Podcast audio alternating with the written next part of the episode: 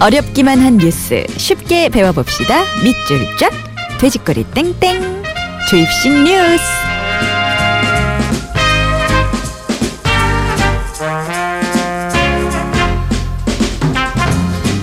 굿모닝 FM의 퍼스널 뉴스 트레이너 시사평론가 시사임금님 김성환 씨와 함께합니다. 어서 오십시오. 네, 안녕하세요.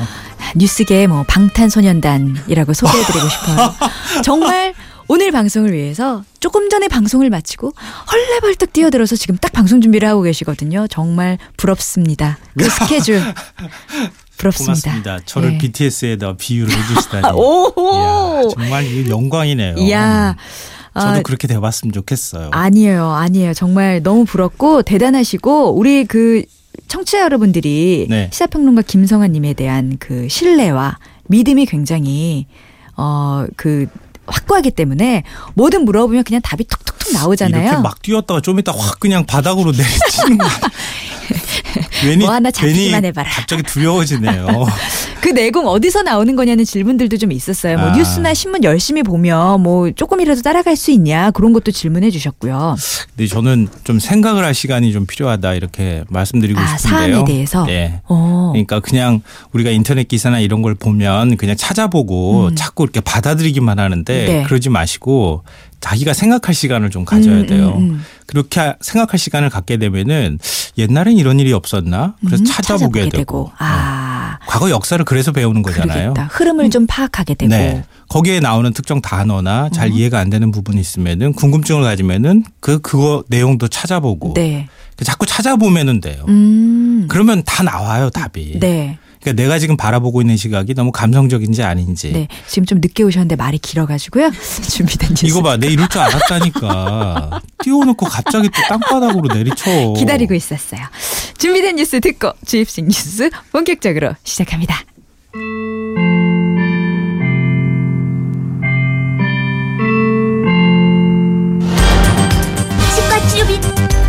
청와대가 검찰의 권한을 대폭 축소하는 내용의 권력기관 개혁안을 발표했습니다. 가장 눈에 띈 대목은 국정원을 가칭 대외안보정보원으로 바꿔 대공수사권을 떼어내고 대신 경찰이 이를 넘겨받아 안보수사처를 신설한다는 대목입니다. 과거의 수뇌부가 수사까지 받고 있는 국정원의 정치 개입 가능성을 차단하는 동시에 수사의 책임성과 전문성을 높이겠다는 취지입니다. 검찰 권한의 분리 분산 및 기관 간의 통제 장치를 도입하여 검찰이 검찰 본연의 업무를 수행하도록 하는 것입니다.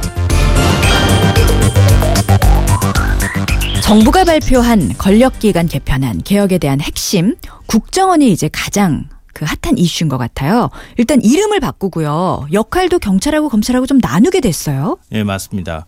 뭐 조국 민정수석이 이제 발표를 했잖아요. 네. 권력기관 어, 개편안을 발표를 했는데요. 네. 핵심 내용은 그거예요. 검찰, 경찰, 국정원. 음. 일반 국민들이 생각할 때 어, 무서운 기관이잖아요. 네. 그만큼 힘이 많다고 하는 거거든요.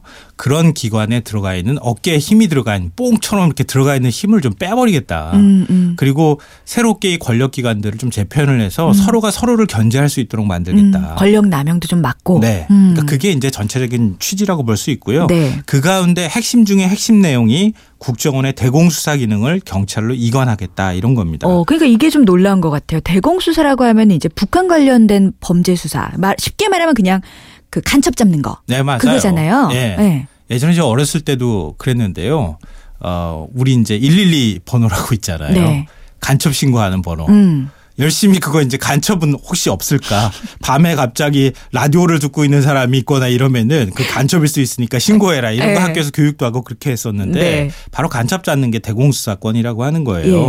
그러니까 정보기관이니까 뭐 적성국가에 이런 일을 하는 사람 이런 간첩을 잡는 건 당연한 역할인데요. 네. 문제는 대공수사권은 엉뚱한데 국내 정치 개입에 자꾸 사용한다는 거예요. 음. 그 간첩이 어디 뭐 내가 간첩이요 이렇게 얼굴에 써붙이고 다니는 건 아니잖아요. 네.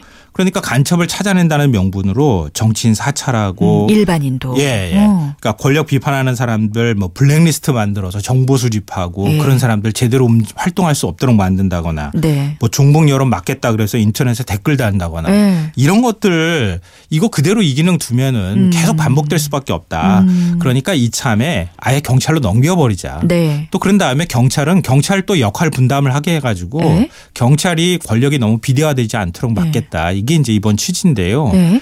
문제는 이제 서로 간에 보는 시각이 다르다는 거예요. 음. 뭐 야당에서는 특히 보수 야당에서는 구덕이 무서워서 장 못 담그느냐. 그러니까 국정원만큼 간첩 잘 잡는 곳이 없는데 음. 그걸 경찰로 넘기면은 간첩 못 잡는 거 아니냐 네. 이런 얘기를 하고 있고요. 국내 정치 개입 못하도록 하기만 하면 될 거 아니냐. 음. 뭐 이런 얘기들도 하고 있습니다. 그러니까 논란이 뜨거- 뜨거워지는 거죠. 네. 그러면 만약에 이제 뭐, 뭐, 이렇게 간첩으로 의심되는 누군가를 발견을 했어요. 네. 그러면은 국정원에서 자체 수사를 하지 말고 예. 넘기라는 거죠. 예, 경찰이 이제 앞으로 네. 예를 들면은 안보 수사처 같은 걸 경찰 내부 조직으로 만들어서 네. 거기에서 이제 수사를 하도록 하자. 음. 원래 경찰한테는 수사 기능이 있는 곳이니까 네. 국정원은 정보 수집하고 이런 역할에 충실하고 아. 경찰은 수사 기능을 갖고 있는 곳에다가 그걸 넘겨둬서 아. 거기서 수사를 하도록 하자. 아, 그러니까 순수한 정보기관으로서의 역할만 하자는 그렇죠. 거네요. 예, 그런 음. 취지예요. 네.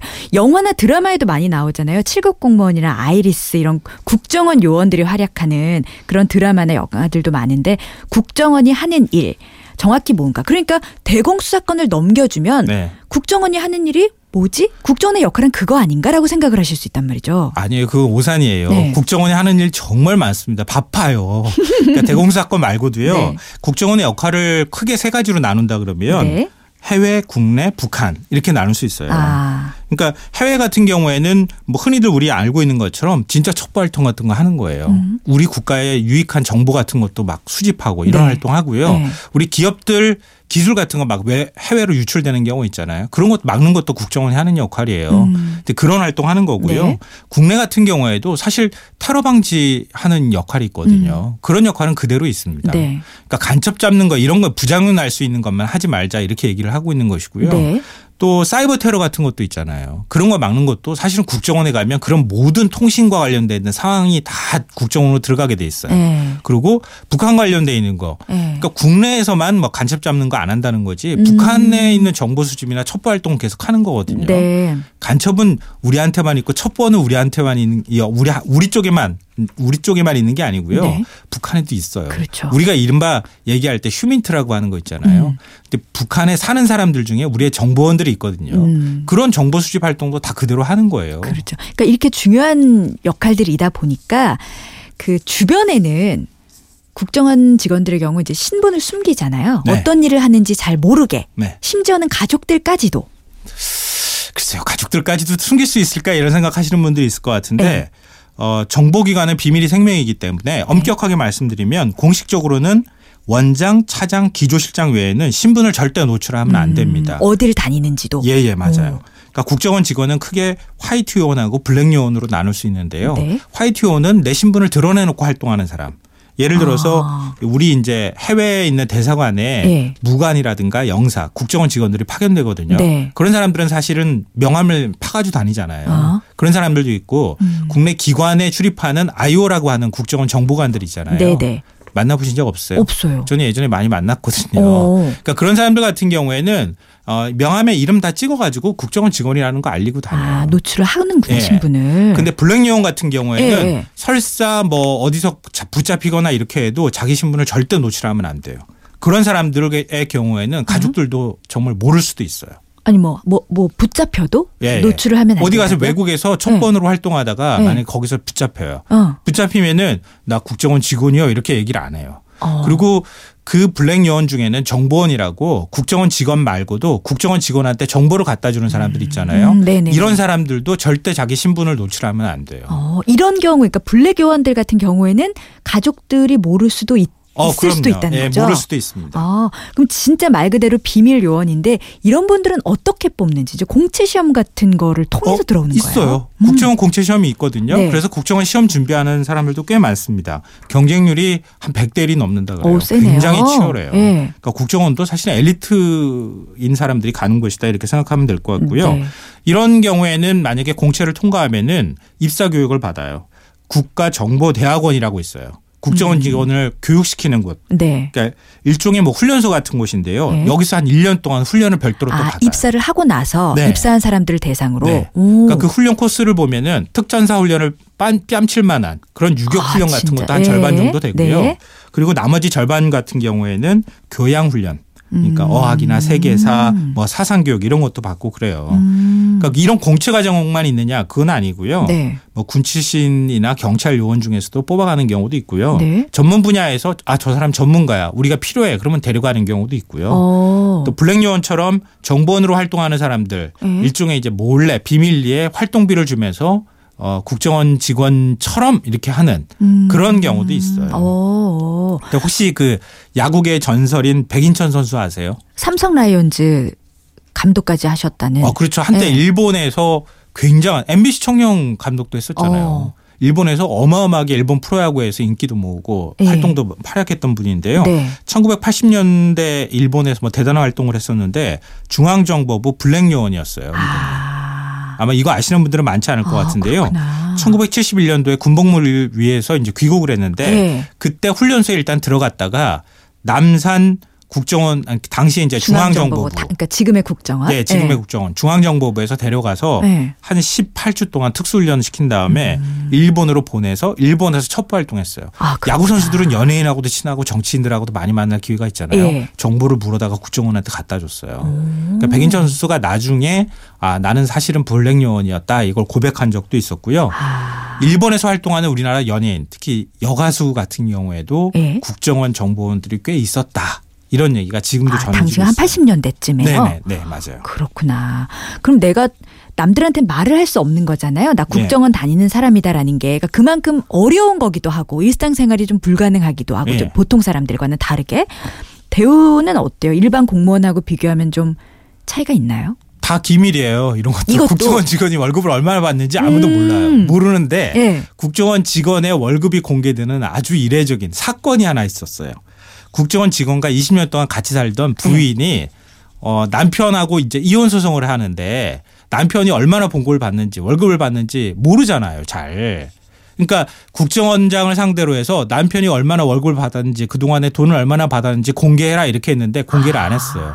법원에다가 소송도 냈는데 허락을 안 해줬어요. 그러니까 대법원 앞에서 법원 앞에서 단식 농성을 했어요.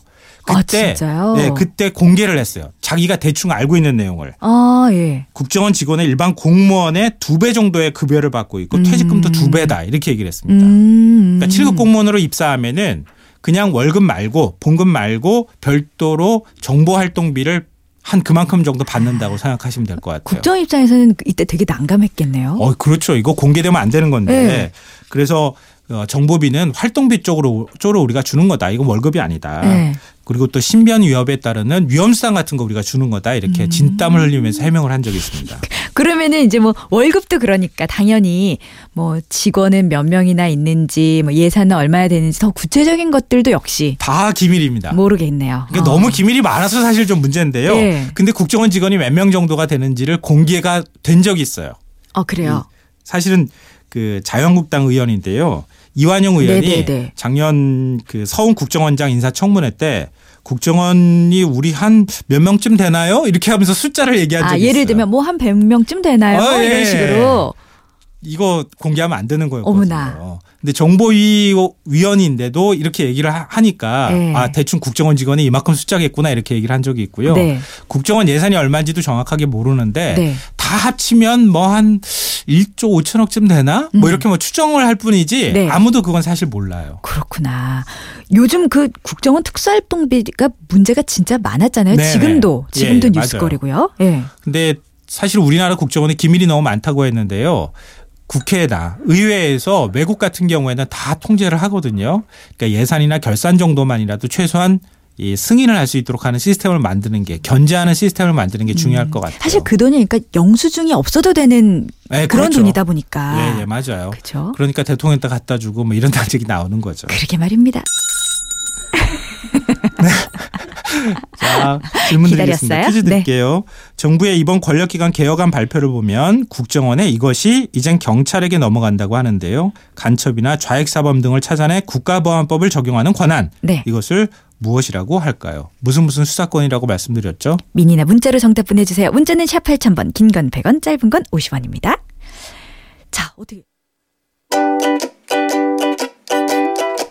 굿모닝 FM 문제입니다에서 드리는 선물입니다. 웅진 플레이 도시에서 워터파크 4인 가족 이용권, 파라다이스 도고에서 스파 워터파크권, 글로벌 직업체험 테마파크 키자니아에서 4인 가족 이용권, 명품 블랙박스 마이딘에서 5인치 블랙박스, 원료까지 생각한다면 고려은단에서 영국산 비타민C, 농협 홍삼 한삼인에서 홍삼 순액 골드, 더 페이스샵에서 더 테라피 오일 블렌딩 크림, 대한민국 면도기 도르코에서 면도기 세트, 이태리 명품 로베르타 디 까메리노에서 차량용 방향제, 주식회사 홍진경에서 만두 세트, 비판톨에서 데이앤나이트 립케어 세트, 건강식품 전문 GNM 자연의 품격에서 밀크시슬 선물 세트, 주식회사 예스폼에서 문서 서식 이용권 드립니다.